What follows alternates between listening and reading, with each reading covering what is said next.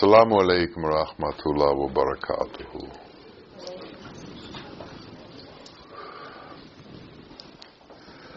The world is full of chaos. And each of us, as we travel through this world and travel through our life, run into difficulties. We have many responsibilities and duties that we are responsible for. And all of these often seem to be a burden to us. And we are often caught in thought about how are we going to overcome these difficulties? How are we over, going to overcome these burdens? What is the way out of our situation? When we begin that kind of thought process, and when we go into a situation where we begin to have difficulty with our life and begin to worry about it, one of the things that we've done is we've blocked Allah out of our existence. We've blocked God out of our existence. And it, it works in two ways. One, we become overwhelmed by the situations that we're in.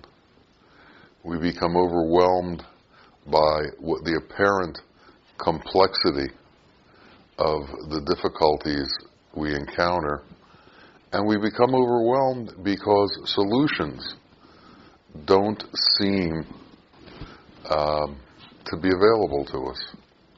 We don't seem to be able to figure a way out of that which we've encountered. So we become stuck, flummoxed, uh, unable to act. Often people become depressed. People begin to sleep a lot. People begin to be caught in their mood, and their mood doesn't lift. Now, this situation, by its very nature, gives you a certain sense of hopelessness. But it is within your hopelessness that you will find God. Because if you truly understand the solution to your problem, if you truly look for the solution to your problem, two things should happen. One, you should recognize that there comes a point in situations where you are helpless. You can't do any more than you have done in order to resolve the situation, and situation resolutions are no longer coming to you and don't seem to be available to you. So, if you continue to look, then who can you turn to? Who's left to turn to after you've gone through everything you know in this world? Well, the only one left is Allah. The only one left is God. And once you make that turn, the light enters into your being. The light enters into your situation. The light overwhelms you and changes you. So out of your despair comes your finding Allah. So when you're in despair, realize that the despair has been given to you so that you can turn towards God because He is the solution. The despair is a tool to bring you closer to God And in bringing yourself closer to God, not only do you end the despair that you've been involved in, but now Allah is open to you. God is open to you. And the relationship between you and God becomes opened up. So, all of a sudden, all of the difficulties that seemed to burden you disappear. Why? Because now you know you have the assistance of the great assister. You have the assistance of the great giver. You have the assistance of the all powerful. And nothing is beyond his capabilities. And you also begin to learn that what is the key to bringing this into focus is true faith and true belief that things will be resolved by God for you if you allow it to occur. And if you get out of the way and let Him do it. Somebody asked me yesterday if I talked to my teacher. And the answer was kind of simple yes. And I talked to God. Yes, we should have a conversation with our teacher and with God, even though they are not with us physically, they are with us. And it's in this belief system that they are with us that we are able to communicate with them and they communicate with us and allow us to move through this world in an easier way. Our teacher told us when he was about to pass that when he is gone, he will be able to do more in this world than while he was in his physically manifest body. And that's because now he's everywhere. And we are with him everywhere. And we are with Allah everywhere. And Allah is with us everywhere.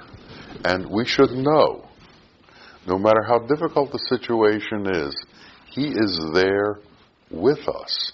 And the only time that He is not there with us is when we create veils that make us unable to understand or see or know or have faith that He is with us.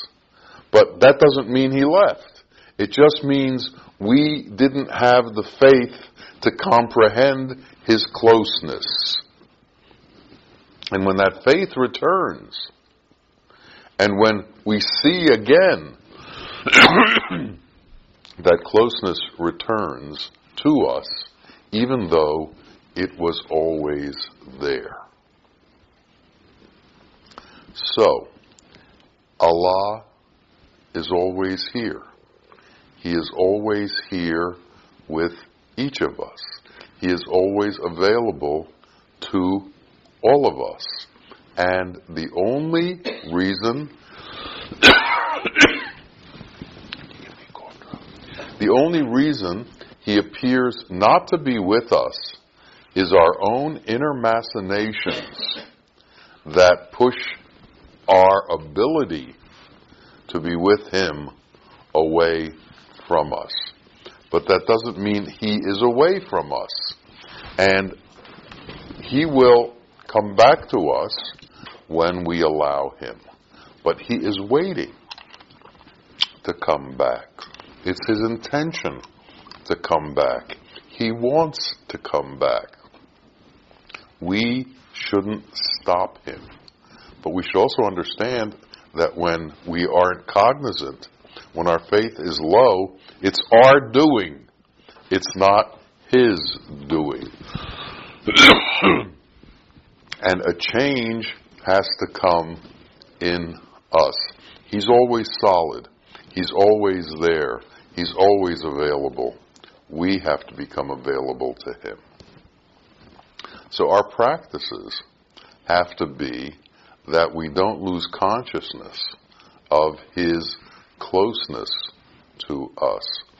And Satan's work is to make us believe that we are in a state of hopelessness. Satan's work is to make us believe that there are no solutions to our problems. Satan's work is to keep us in a conversation with him about how impossible things are. In truth, when we turn and believe that all things are possible, all things become possible. It's only when we don't believe that things become impossible. I have watched situations that seemed absolutely hopeless turn on a dime and resolve themselves without any interference on my by, by me on my behalf at all. And this is the miracle of faith. Things resolve without effort. They resolve on Allah's will. But your effort is involved in faith. Your effort is involved in staying positive. Your effort is involved in believing that these situations will be resolved. And when, when it happens, it's all quite incredible. Now, let's go through our life. Let's go back and remember all the hopeless situations that we were in that we thought we'd never get out of. And how many of them have you gotten out of up until now? Every single one of them. How did it happen? Who knows? God knows. And God doesn't necessarily share with you the secret of how He does these things, but your life is the proof that these things have happened. So we need to have the faith that these things will continue to happen for us.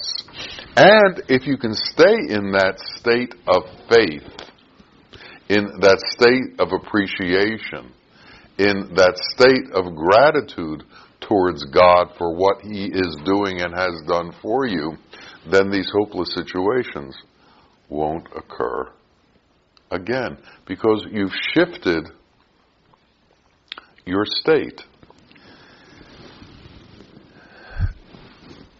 There are people who read the horoscope every day in order to find out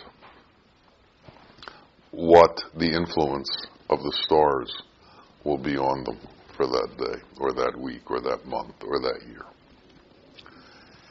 If you are attached to your physical body, you will be under the influence of the stars for that day and that month and that year. And it makes some sense to read the horoscope. But if you have transcended your attachment to the physical body, then the horoscope no longer has any relevance to you because now you are on a non elemental plane and you are living on a non elemental plane. You're beginning to live the life of your soul. And to live the life of the soul takes detaching from the world and detaching from yourself. As long as we are ultimately and intimately involved with ourself, we are subject to all of the influences of the world. But as we give up that attachment to ourselves, as we lose that attachment to ourselves, then we're no longer in under the influence. Why? Because we don't react to those influences anymore. They don't have effect on us. Praise and blame no longer come into play with us. Profit and loss no longer come into play with us. We don't look at the world that way. Joy and sorrow from the world no longer come into play with us because we don't look in the world that way. If you've transcended the material plane, then you've transcended praise and blame. You've transcended joy and sorrow. You've transcended all of the influences that the world has on you. You've transcended fall, winter, summer, and spring. You've transcended the constant change and flux that goes on in the world. Inshallah, you'll transcend death. You'll go beyond the ability of the world to claim you because you are no longer claimable because you don't exist on the elemental plane. So the world can't take you. The world can't play with you. Its chaos is not your chaos. It doesn't belong to you, nor do you want it to belong to you. You're not looking to be enriched by it. You're not looking to get anything out of it. But as long as we are in the world in order to make a claim of the world, in order to put our stake into ground and say, this is mine, then everything that the world does is going to affect us. And all of the things that affect the elemental aspects of the world are going to affect us. We'll be subject to the internal hurricanes, the internal volcanoes, the internal tornadoes, and the internal tsunamis. The same way that we're affected by the external hurricanes, volcanoes, tornadoes, and tsunamis. We are passing through. We need to realize we are passing through. And as travelers, as pilgrims, we need to carry a very light load. Because if you carry a heavy load, you're not going to get very far. It's going to weigh you down. My friends don't treat me like they used to since I laid my burdens down. Why? Because misery loves company. If you lay your burdens down, you've left your misery behind you. And all of the miserable ones can't understand. So understand the true nature of the, this existence. Understand the true nature of this life. Understand the journey that we are going through and understand where we are going to at the end of this journey and what is necessary to sustain us at the end of this journey. And what you'll find, if you look closely, is that the only things that you can take with you at the end of this journey are the elemental, the non-elemental things that you've given away. If you give love away, that will come with you. If you've given mercy away, that will stay with you. If you've given compassion away, that will stay with you. If you've given generosity, that will stay with you. None of the gold, none of the wealth, none of the fame of this world will come with you. All it will do is be a burden to you in the next portion of this journey. So we have to give up the world we have to obtain that which cannot be seen because we're going to a place that is without elemental form. And we need to become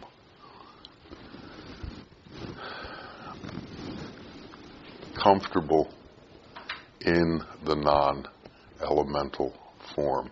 We have to do it while we're still within this body. We have to be in the body but not of the body. We have to understand that this is a covering, a shirt that eventually we will have to take off. And we have to be ready for what it's like without the shirt. If we're so attached to the world that we can't take this shirt off, we're in difficulty. So begin to prepare. And begin to prepare by turning towards God. Begin to prepare by giving up our attachments. Begin to prepare by understanding that at all time there is great joy in this existence. That joy is in God and that God is available to us and He never turns from us. And if we can keep that focus and that faith, then we can dance through this life. Hafiz said, if you get a chance to vote, vote for dancing. And we should all understand that. We should all understand that in the joy of letting go of everything, where you can just spring through the world, there is a point where you will spring directly towards your Lord and find your encounter and your connection to Him. So let us become light. Let us become able to float. Let us be the ones who are able to take that jump. You ever see Tigger as he jumps around on his tail? He doesn't have a care in the world. we need to be like these children's characters who don't have cares in the world. It's within the innocence of a child that the truth of Allah's perfection is seen. May we all see it. Amin. Amin. Ya Rabbil Alameen. Assalamu alaikum rahmatullah wa barakatuh.